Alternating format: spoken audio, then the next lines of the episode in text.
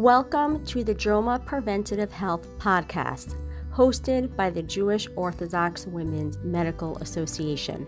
We provide you with up to date information on health topics geared towards the Orthodox Jewish community. This podcast content is provided for informational purposes only and is not intended as medical advice or as a substitute for the medical advice of a physician.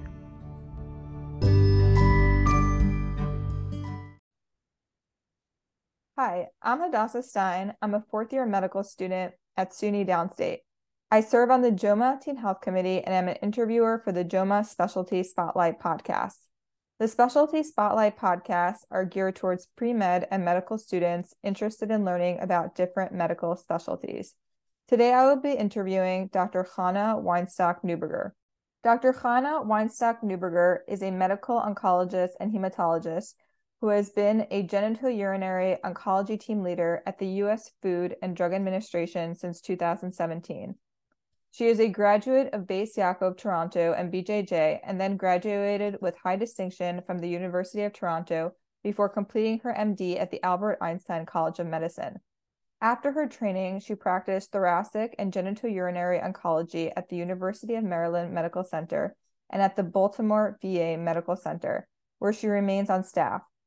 Her original oncology research research has been published in peer-reviewed journals such as the Journal of Clinical Oncology, Journal of Urology, and Clinical Cancer Research, and she has presented at national meetings including oral presentations at ASCO, ASCO GU Symposium, and AACR and ASTRO workshops. She worked as the former track leader of ASCO's GU Oncology Kidney and Bladder Cancer Educational Track, was on the Bladder Cancer Advocacy Network Annual Meeting Planning Committee, and is an FDA observer on the National Cancer Institute Scientific Steering Committee in Genitourinary Oncology. She is also on the DEI, committee of the ACGME and was founding co vice president of JOWMA, and is proud to serve on the executive leadership board of the Baltimore JCC. She lives in Baltimore with her husband and children and is an avid, albeit slow, runner and a devoted coffee drinker. Hi, Dr. Neuberger. Hi, thank you so much for having me. It's a pleasure to have you. um, so, our first question Why did you choose a career in medicine, and what characteristics make one a good fit for a career in medicine? Yes, great question. And I'm really just so honored to be here. This is such a great uh, podcast series. So, why did I choose a career in medicine? Um, as you might have heard from my bio, I started out in the Beis Yaakov world and went to BJJ and never really thought of a career in anything other than teaching, actually. That was really um, encouraged um, in my community. And actually going to college or university wasn't even something on my radar. It was something I always wanted to do. I loved school. I loved to learn. I loved to learn about new things and new ideas.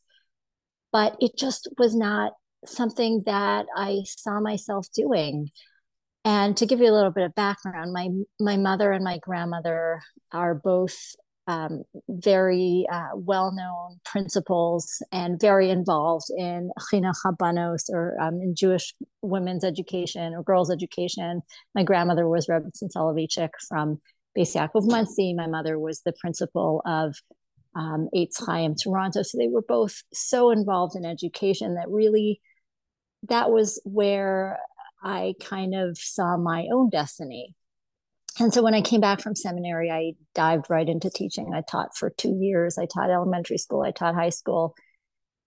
And I quickly realized that although it was a great job, it wasn't necessarily where I saw my calling. And I had something inside me that just really, really wanted to learn in a different way than I had before. I wanted to explore, I wanted to find out new ideas and at that point, um, my mother, it was uh, when my grandmother was um, uh, sort of deciding what to do next with Beis Yaakov. Um, and my, my mother spoke to Rav Zelig Epstein um, Zatzal and brought the topic of college up for me uh, as an aside. And she's like, you know, my daughter really wants to go to college. And he said, well, what's the problem? That's really what he said. And my mother said, well, what about shidduchim? At that point, that was a very big concern in, in my mind and all of our minds, because, what you know, wh- where I come from, this was really not something that was so done. And he said, Hashem makes shidduchim. You know, God makes shidduchim. Don't, don't worry about that. You do, you know, you, you do what is best for your daughter. So with that um, in my back pocket, I enrolled at the University of Toronto. And once I had permission to be there, you know, medicine was just a calling. I, I, did have other career options that I briefly explored. I, I was thinking about architecture. I was thinking about being an editor because I love writing and I love um, drawing. And, you know, I, I, did have different interests. For a while, I was thinking about becoming a sociologist because I took intro to sociology. Like, I, once I started university, I really felt like the world was my oyster. But ultimately, the combination of being able to help people in a very meaningful way and combine that with uh, scientific pursuit and um, intellectual endeavors made medicine seem like uh, the best fit for me. So it was a bit of an evolution. I'm not one of these people who grew up wanting to be a doctor or, or even thinking that was possible. But once I had um, sort of that switch where college became something that was um, doable for me i really i just i felt like a kid in a candy store and i it, i felt like the whole world was open for me and um, you know medicine was really somewhere where i, I felt um, i could use my talents and my abilities and my uh, love of learning in, in the best way possible. So that was my that was kind of my story. I, I love uh, that. That's really, really fascinating. And I love how you pursued something that was like mentally stimulating and uh, really was your passion, but also um, stayed within the confines of the religious community that you identify with. Um, you were able to join those two. I think that's awesome. Thank you. I really appreciate that. And you know, we'll we'll, probably get to JOWMA a little bit later, but yeah, your comment about keeping within the confines of the community and and um, giving back to the community, I really do find, you know, in in in practice, when I actually started practicing, I, I really had very little contact with the Orthodox Jewish community. And, you know, I, I did feel like I was giving back, but not necessarily specifically to the community. And that's why, um, you know, JOWMA's um, allowed me to pay it forward to women who are in my position um, who are looking um, for different career options and for advice and and for a community and so that's been a really nice piece of it as well and yeah. i think you asked me about the characteristics uh, for uh, you know a, a, good career in medicine and and what might make that a good fit for someone mm-hmm so I think, you know, everybody's going to think about that uh, through their own lens and through their own experiences. But for me, I have an intellectual curiosity. I love learning. I love learning new things. I love new challenges. I, you know, every day at work, I learn something new and I'm able to use my mind and wrap my head around problems that weren't there yesterday. And I find that thrilling. I love going to work. I love what I do. And I always say that if I won the lottery, you know, tomorrow and and I just had all the money I could ever use in my life, I would go back to work the next day. Like it, it's just it's just a passion and a drive. And I think if you have that in you and if you do, you know who you are this just love of learning and love of making an impact in the world using your mind and your thinking, then medicine is really a great career for you. Um, you know, I think someone who enjoyed school and enjoyed learning um, is a good fit for medicine because there's a lot of that. And um, yeah, I think sort of those, the combination of those things, the the love of learning and love of investigation and and of um, always learning about new things but combined with uh, you know the, wanting to help people and being very dedicated and and being okay with giving up your time for that sort of thing and a lot of your time for those endeavors you know that mm-hmm. that's definitely a crucial piece of it and also a team player you know medicine wherever you end up is almost always a team sport you know you're going to have to work with other colleagues um, and many different people along the way and everybody's going to be a part of the team. And if, if you like that kind of collaboration and environment then then medicine is definitely a good fit for you too. Yeah i think those you know the three things that the passion the curiosity and the team player that really um is a great a great summary of what makes a good doctor. I don't know if this is an exact statistic um, but i heard recently that medical knowledge like something like doubles every three months. Um oh so, my gosh. yeah but this this is something someone had told me recently. And um but i guess like the idea of being that um there's so much to learn in medicine and it's it doesn't stop after you finish medical school or residency. It's it's a constant learning process. So um if you have that curiosity and you enjoy learning new things then um i think that is a huge part of being um a good a good doctor and clinician why did you decide to go into the field of oncology? That's a great question. I if you're ready for another story, I'll tell you I'll tell you my story. Yeah. So please. Okay, great. Uh, so I was um, in that sort of no man's land where I had finished, uh, or, or, I knew I wasn't going to be teaching for the rest of my life, but I hadn't started um, University of Toronto. And I knew that to apply to medical school, you needed a really standout CV. And at that point, my CV was not standout because it had very little on it to do with medicine. So I had a family friend who had a friend who was an Ashkenazi Jewish woman with breast cancer.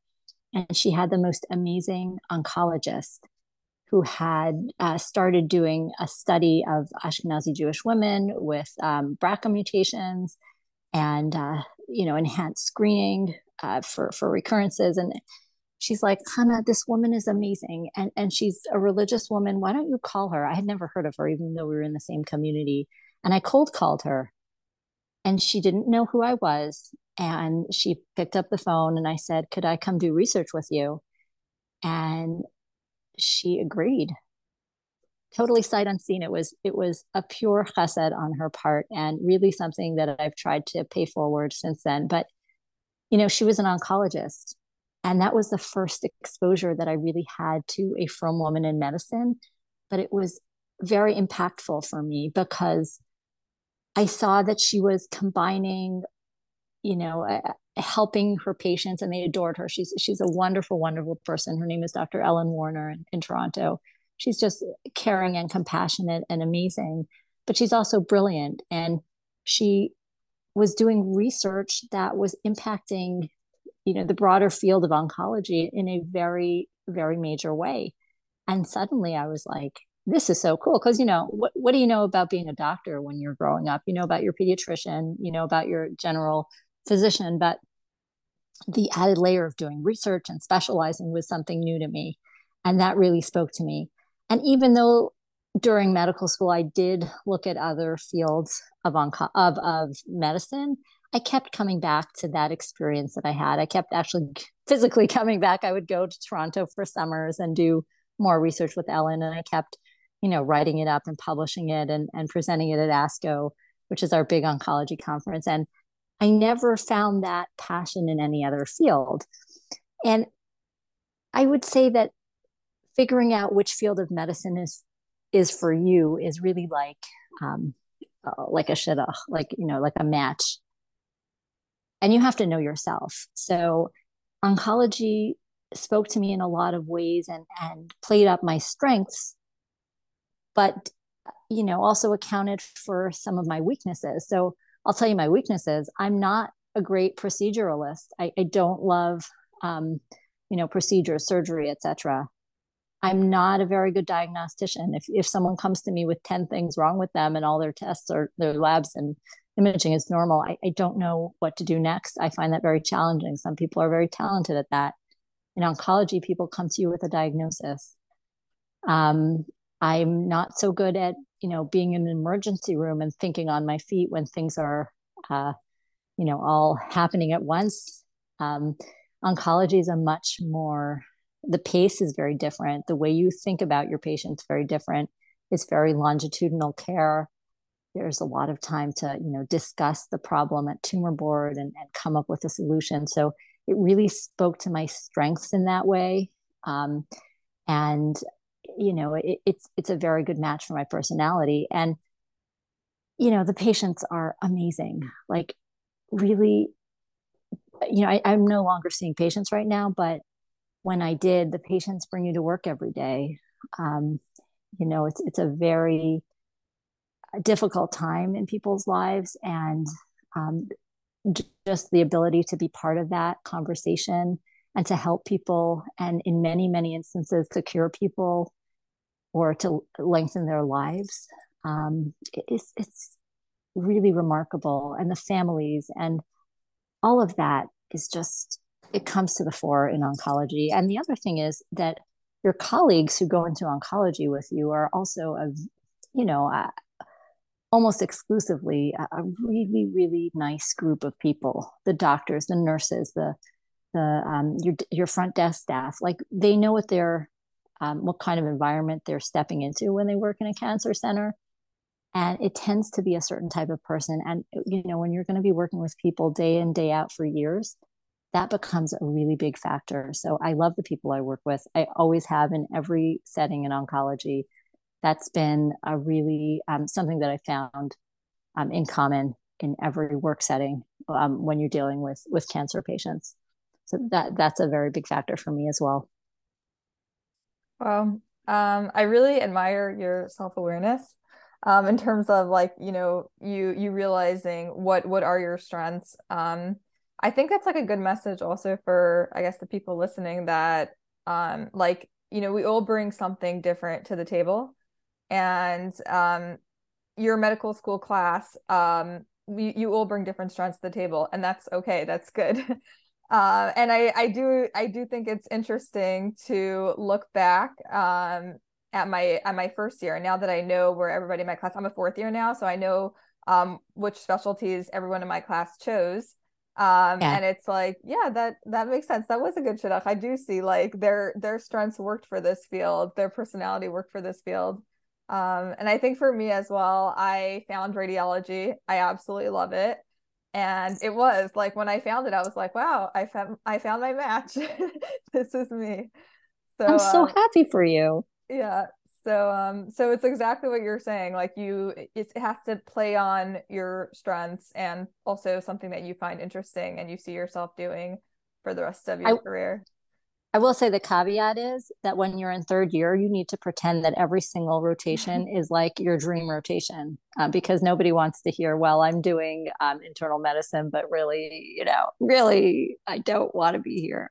I mean, you really need to take those two months and and make it your um, overriding passion for the moment, whether or not that's true, because that's really the only way you're going to learn and um, really makes for the best learning environment for everybody. But you know, after that, you can definitely de-differentiate and figure out what's what works for you the best.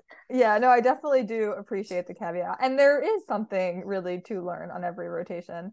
Um, and if you show the enthusiasm, people will respond um, you know enthusiastically teaching you so for sure um all right so uh our next question can you walk us through a typical day for you with your various clinical academic and administrative responsibilities? Yeah great question. I would say that no two days are the same but many days are a combination of you know, reviewing protocols for studies that are ongoing um, or that are starting and um, that we have to uh, provide input on um, in terms of trial design, in terms of safety precautions for patients. Um, a lot of times I'll have a meeting or two with a drug company discussing their clinical trials. Uh, you know, very often they'll be asking our advice on how to run their cancer clinical trials in, in a way um, that will best provide the answers that they're looking for. I also do a lot of uh, you know workshop planning, mini symposium planning. So, you know, I so I do genitourinary oncology. That's my area of specialty since coming to the FDA, and that means uh, kidney, prostate, and bladder cancer. So, in each of those there are a lot of evolving questions. Like I said, we're, we're always learning new things and thinking about new things and evolving ways of designing clinical trials to give us the answers that we're looking for. So sometimes what we'll do is we'll gather a number of experts in the field and sit down in a formal workshop setting and discuss issues. So that requires a lot of planning, and I do a lot of that as well and then I give a lot of talks. I uh, give a lot of talks at conferences, at uh, other workshops, and, and um, similar settings, or advocacy um, meetings for patient advocates to discuss uh, various clinical trial issues with them as well. And um, so tomorrow I have a talk um, that I'm giving also for a, a clinical trial planning meeting. So, uh, you know, I'm making my slides, I'm thinking about what I want to say. And then um, sometimes I'll also meet with um, my statisticians and my clinical colleagues about some of our own research within the FDA from the data that we get from drug companies. So within the course of a day, I can be doing all of that. And that's why I find it so much fun. Oh, yeah, definitely sounds fun. Very busy. Um, yeah, it keeps me on my toes. I mean, I, yeah. I, should never use the word fun when when I talk about um, oncology research. That that's not the fun part because there, you know, there are a lot of patients who've suffered a lot, um, and you know, although there's a lot of hope, you know, I, I, the fun part is is working with colleagues who are who are you know smart and and engaging and um, you know really coming together um, to put your heads together about design and ideas and that kind of thing. But but certainly you know and and again i'll again caveat this i don't work with patients. So so you know it, this is a very different kind of setting than when i was training where my day would look very different from it to, where uh, from the way it does now um, so that actually leads to our next question um, how did you come to work at the fda yeah, no, that's great. And um, I hope you're ready for another story because this is a story as well. Um, so I, for, for me, the whole time I was in medical school, I mean, I went to Einstein, so being Shomer Shabbos was not something I had to think about at all. But when it came to um, residency and fellowship, I really had to choose um, settings where I could pursue a Shomer Shabbos, both internal medicine, um, residency and then a Shomer Shabbos fellowship at the University of Maryland. But in my last year of fellowship, when it come, came time to applying for jobs, I was really stuck. I'm like, what am I going to do? Which job am I going to be able to figure out how to keep Shabbos?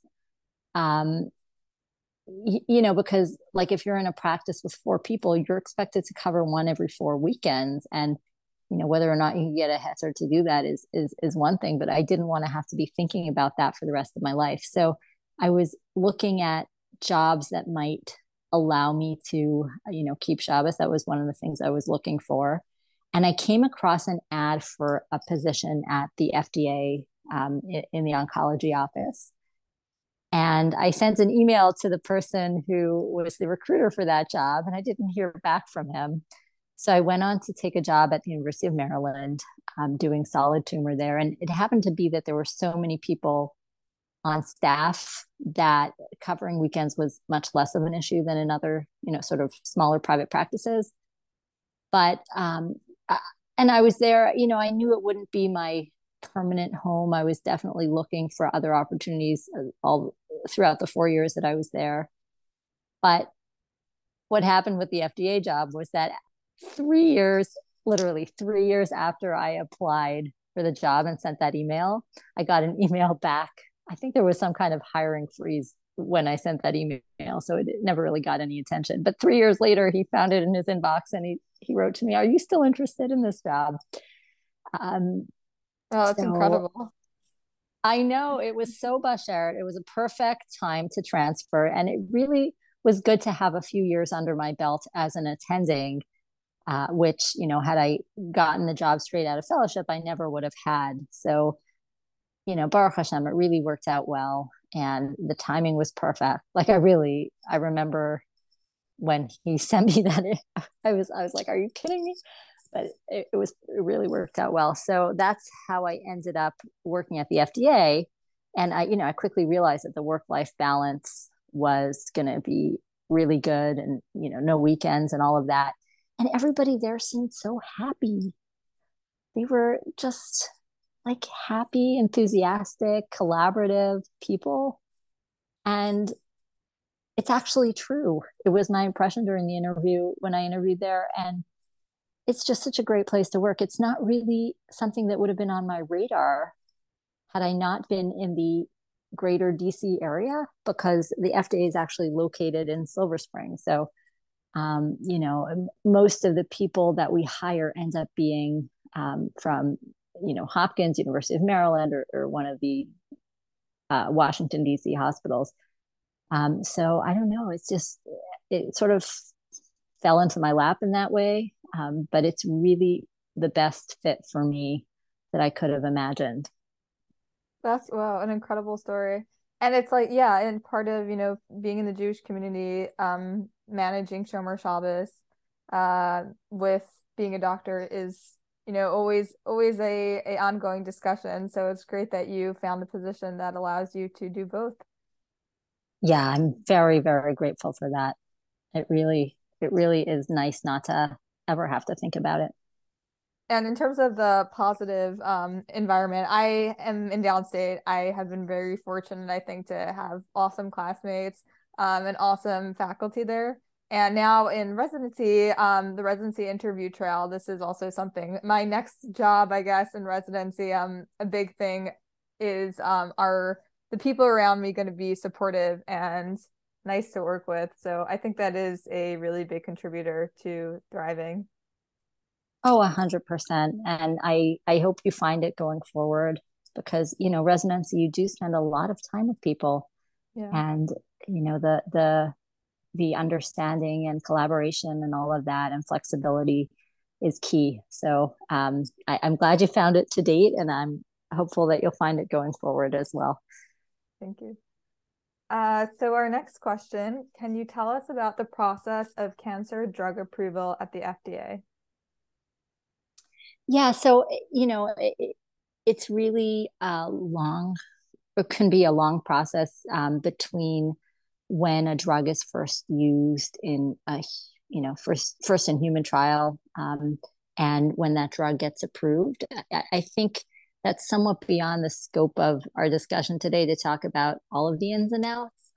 But um, I will say that we're involved right from the outset, like, you know, even before a drug goes into the first patient, you know, we, we do this all the time. We review the, the animal data and, and all of the supporting data that gets a company ready to try a drug in a human being for the first time.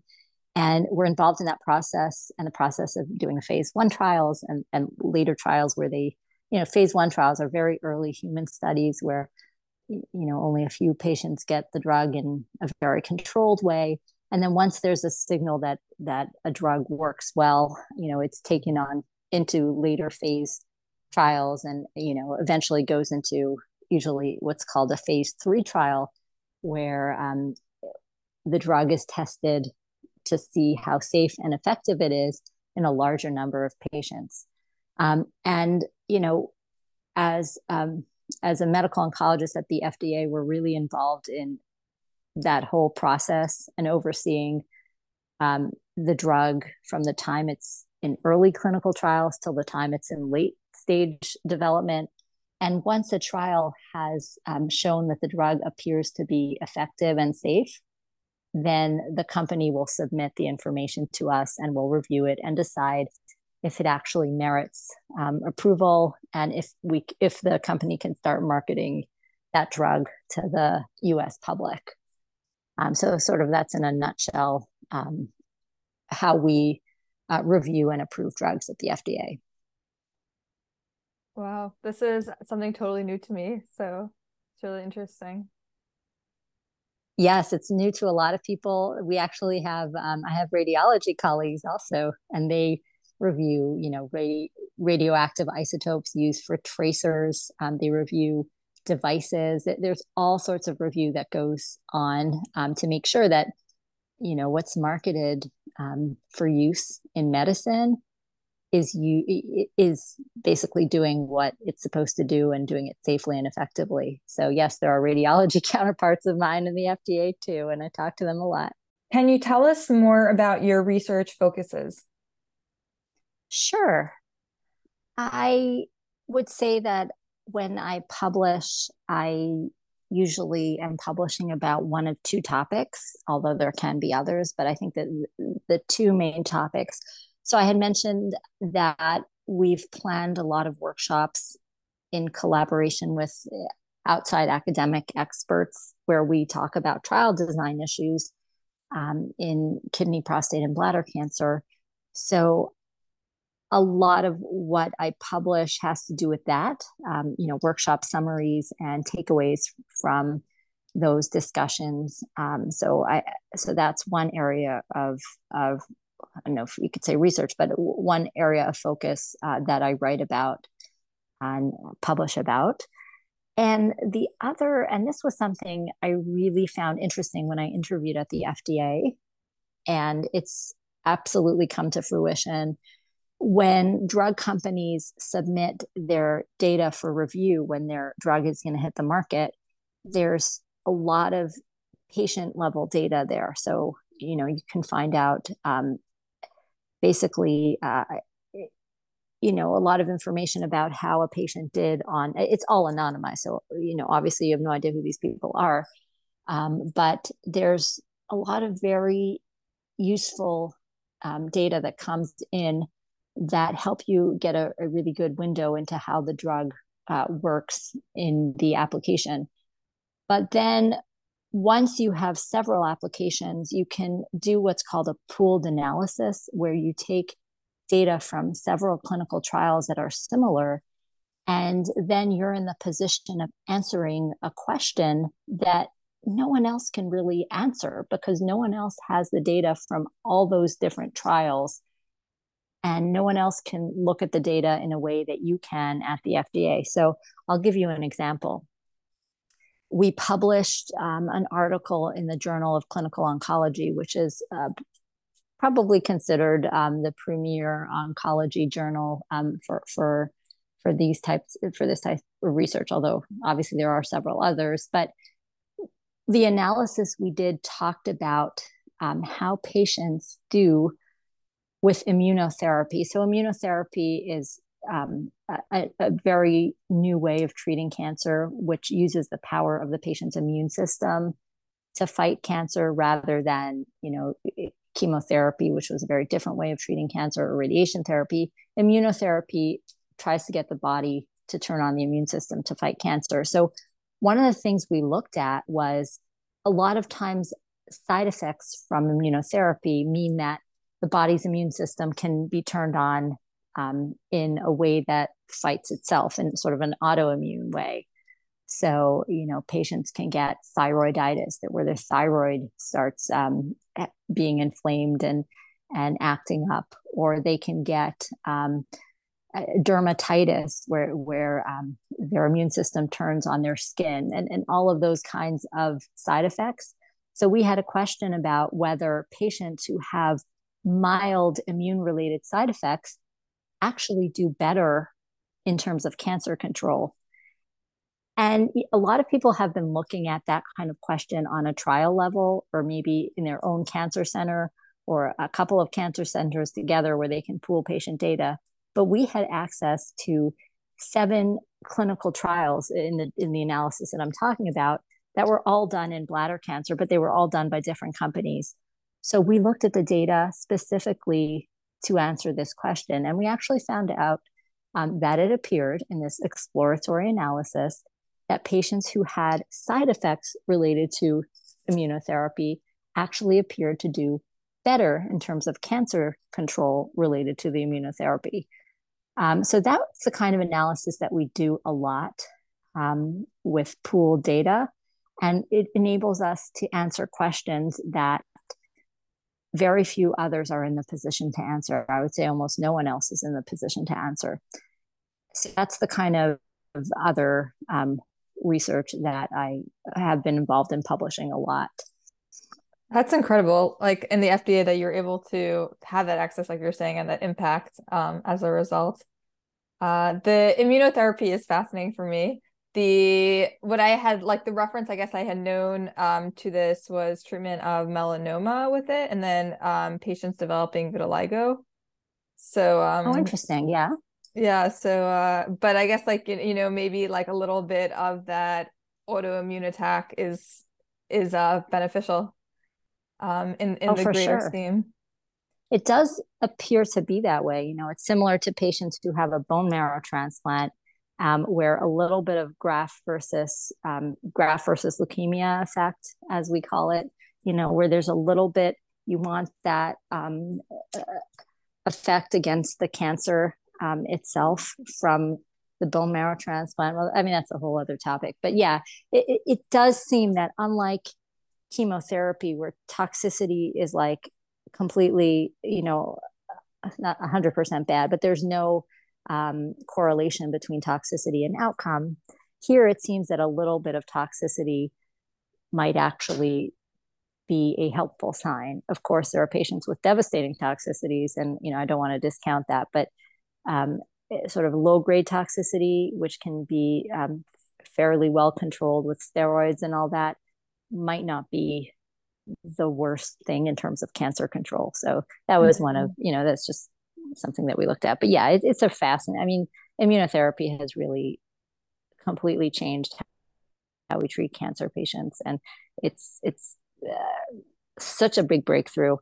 And it's something that we are, you know, that um, the implications of the sea change in, in treating patients um, is something that we deal with every day in what I do. So so lots of hope for the future. Um, and that actually brings me to my next question. Um, in your article for Mishpacha, you address the misconception there there are no victories or hopeful days in your field. Can you share some of your hopes for the future and the advances you have seen?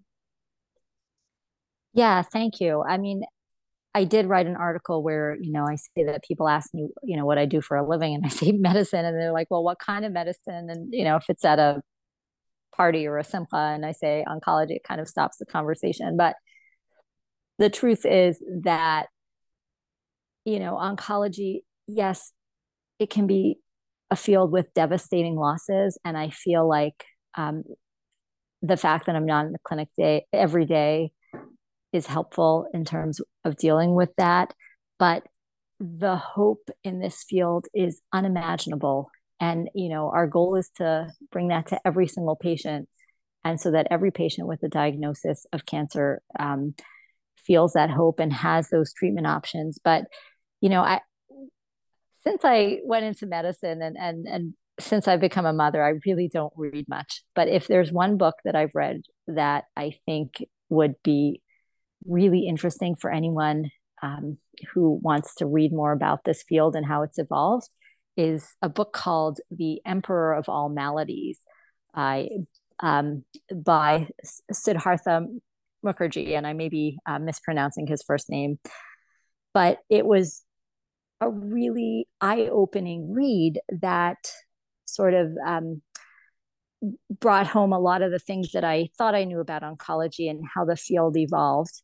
And there's actually um, a documentary that was based on the book that even brings it home a little further into the modern era and how uh, you know some of our very recent drugs are transforming um, the journeys of cancer patients. And you know I, I say the people who went, went into this field early on those early pediatric oncologists you know the Sidney Farbers who were the first to use chemotherapy in children i mean they were heroes. I, I don't know how you can and those patients of course were heroes i don't know how you could have been an oncologist back in those days when the outcomes were just so much more devastating but now we have so many tools in our arsenal. We have so many therapies. We have good ways of controlling side effects. And it's become a very different field than it was, you know, 20 or 30 years ago. And yeah, I would definitely say that even in the days when I was sitting in the clinic and practicing oncology, the victories far outweighed um, the the harder days, and that's what you come away with um, you know in your day-to-day practice. Are, are the people you help are the people whose tumors um, you, you've helped control whose lives you've improved. And those really do outweigh the the harder days which are definitely there. Um, but you know i think the field is evolving in a really good way and hopefully we can continue bringing that hope to everybody who's who needs it yeah, I think it's incredible that there are literally patients that are waiting for your studies to come out and you can really change their their life. Um, so it's amazing that you're making that in- impact.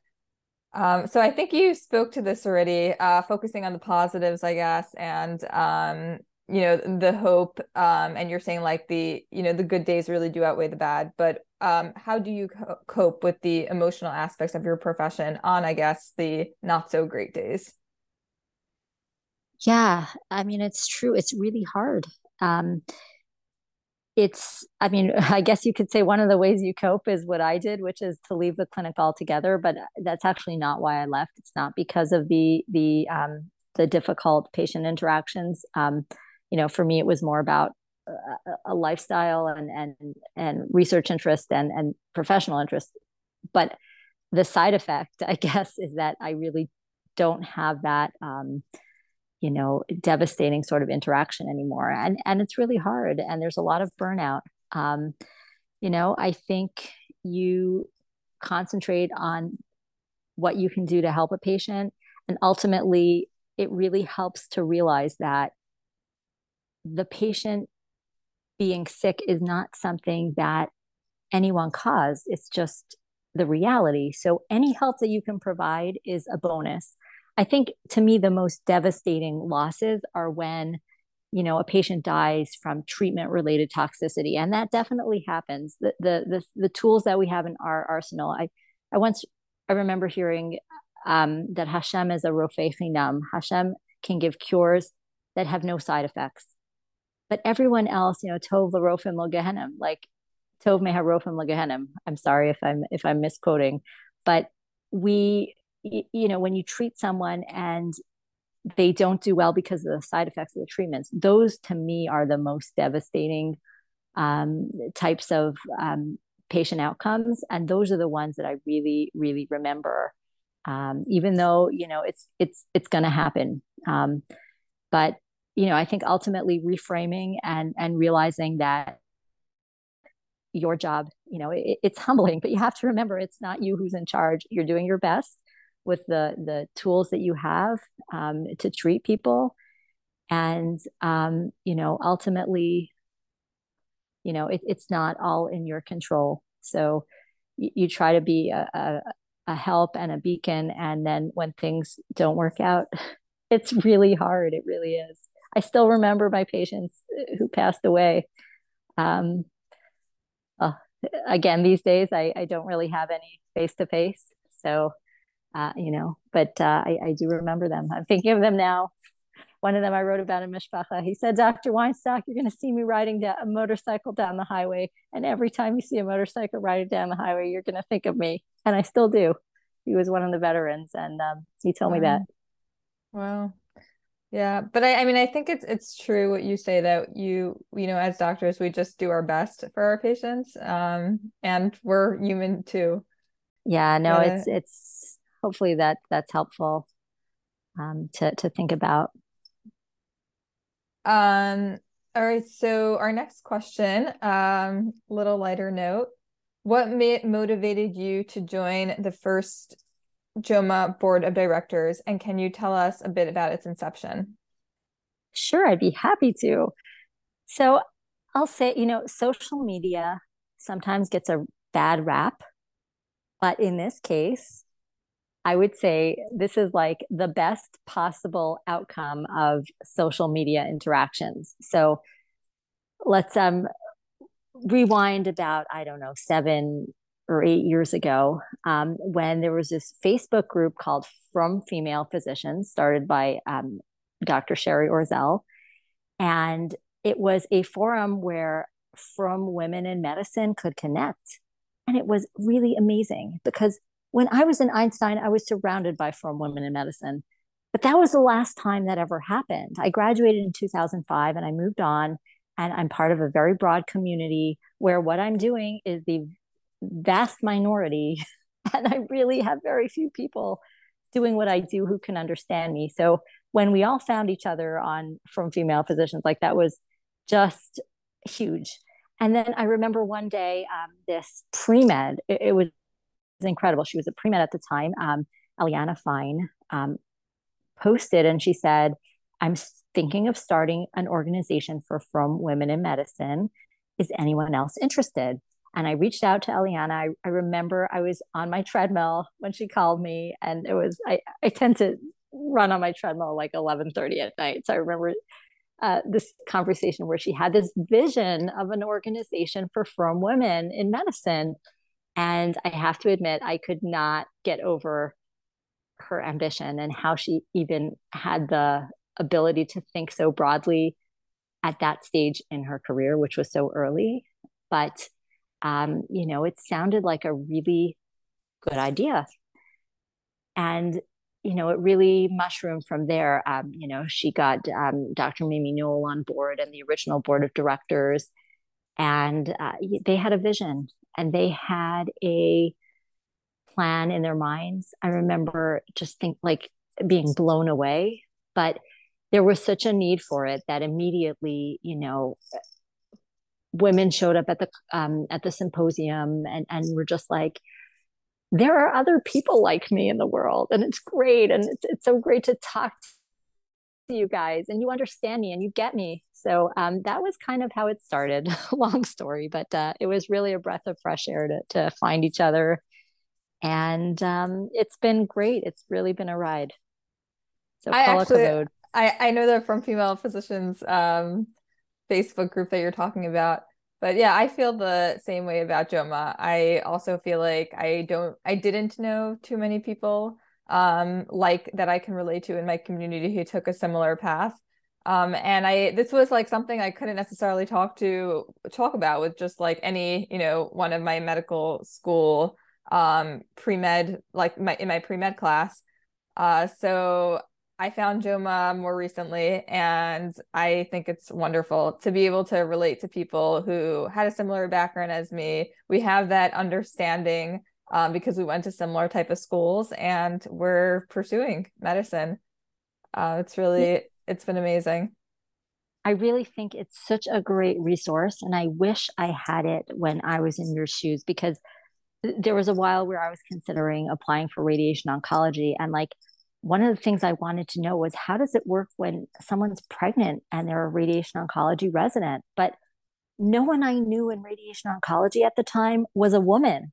Like every, they were so nice, and I did a ton of rotations, and I knew a lot. Of, but like I just I didn't know whom to have that conversation with, and now I would. And you know, knowing a surgeon who's a woman who's from like how does it work? Like is it really possible to do this given you know our lifestyle concerns etc so i think the fact that this has um, grown into what it is now is amazing and use it as a resource. There are tons of people who really want to help you um, and and anyone in your shoes. So definitely take advantage. Yeah thank you for starting it. Um so, uh, our next question if you could go back in time, given the experience and perspective you have now, is there anything you'd want to have done differently? Yeah, thanks. Um, really interesting question. Um, I think for me, once I decided to switch gears and pursue a professional career that required a lot of years of schooling, I was in a rush to get there. So I went to the University of Toronto, which is a has a four-year undergrad program, and I figured out that I could finish it in two years.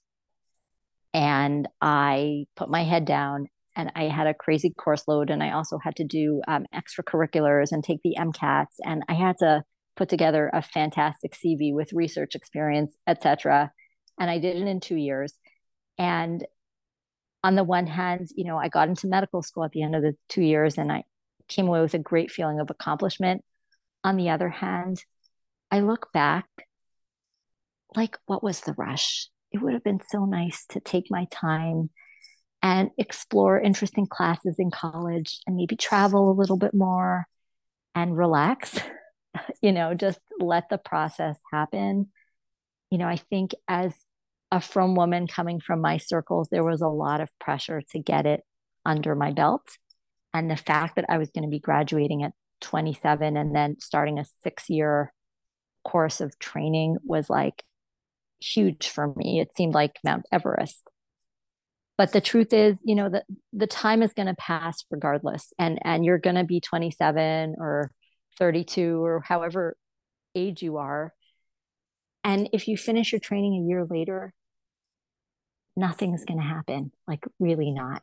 It's hard to kind of have that in mind when you're starting, but I wish I had a little bit more, um, I guess, uh, of a relaxed approach around college and and and those years because in the end you know I graduated when I was supposed to, and that was great. And and I don't really have regrets, but it would have been nice to take a little more time to to look around and smell the roses, I guess, in college.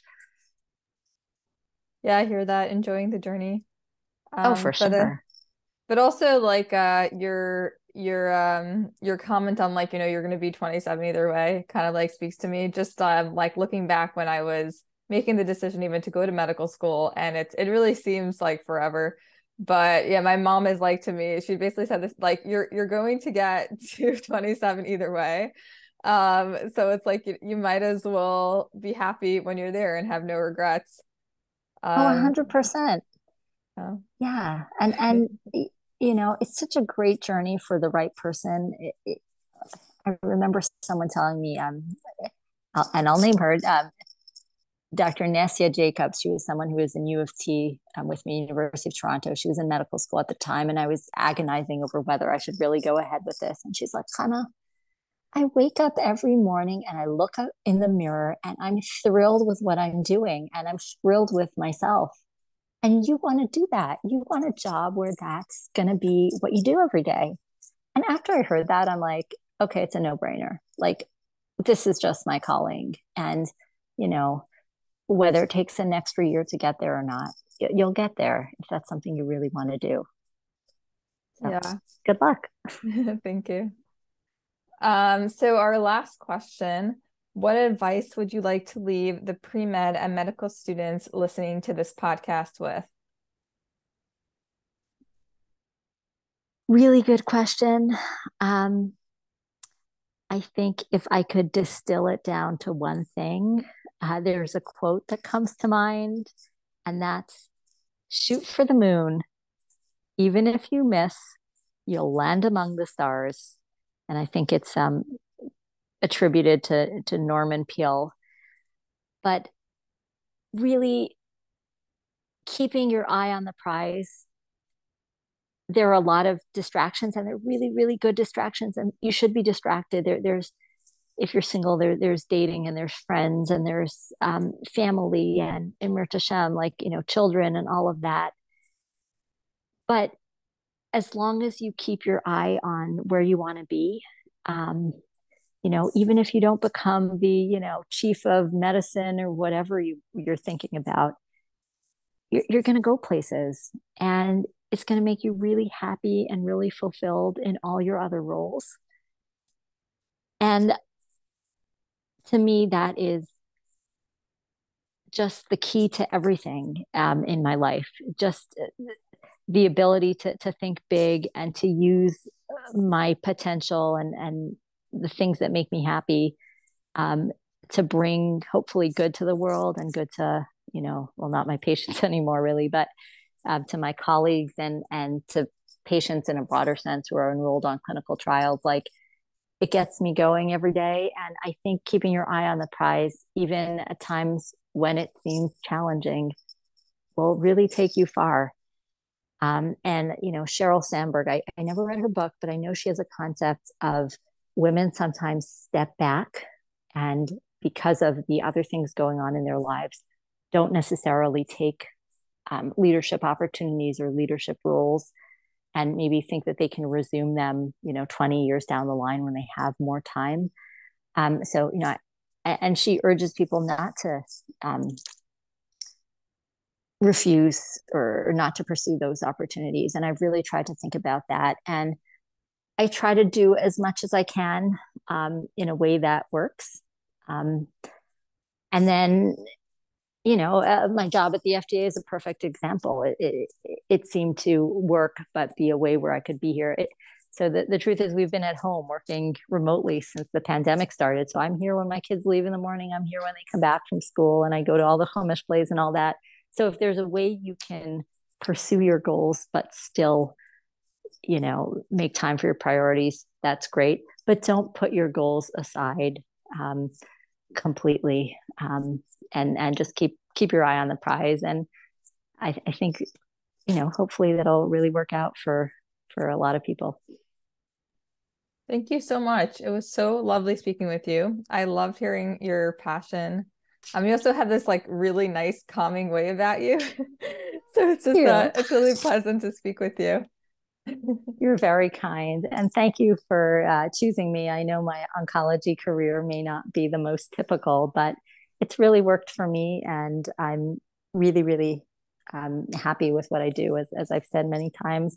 I also want to invite anybody who's interested in medicine and who's interested in medicine um, coming from a Bais Yaakov background, which may not be so common, or interested in oncology or in jobs at the FDA to reach out to me and um, my email is hellohana at hotmail.com.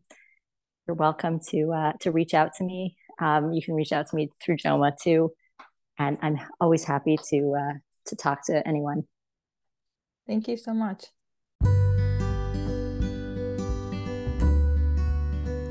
Thanks for listening to the JOWMA Preventative Health Podcast. If you've enjoyed this, please rate and review us on Apple Podcasts and share this with your friends. For more information, check out our Instagram at jowma underscore org. Check out our website, www.jowma.org, that's J-O-W-M-A dot org, or email us at health at jowma.org.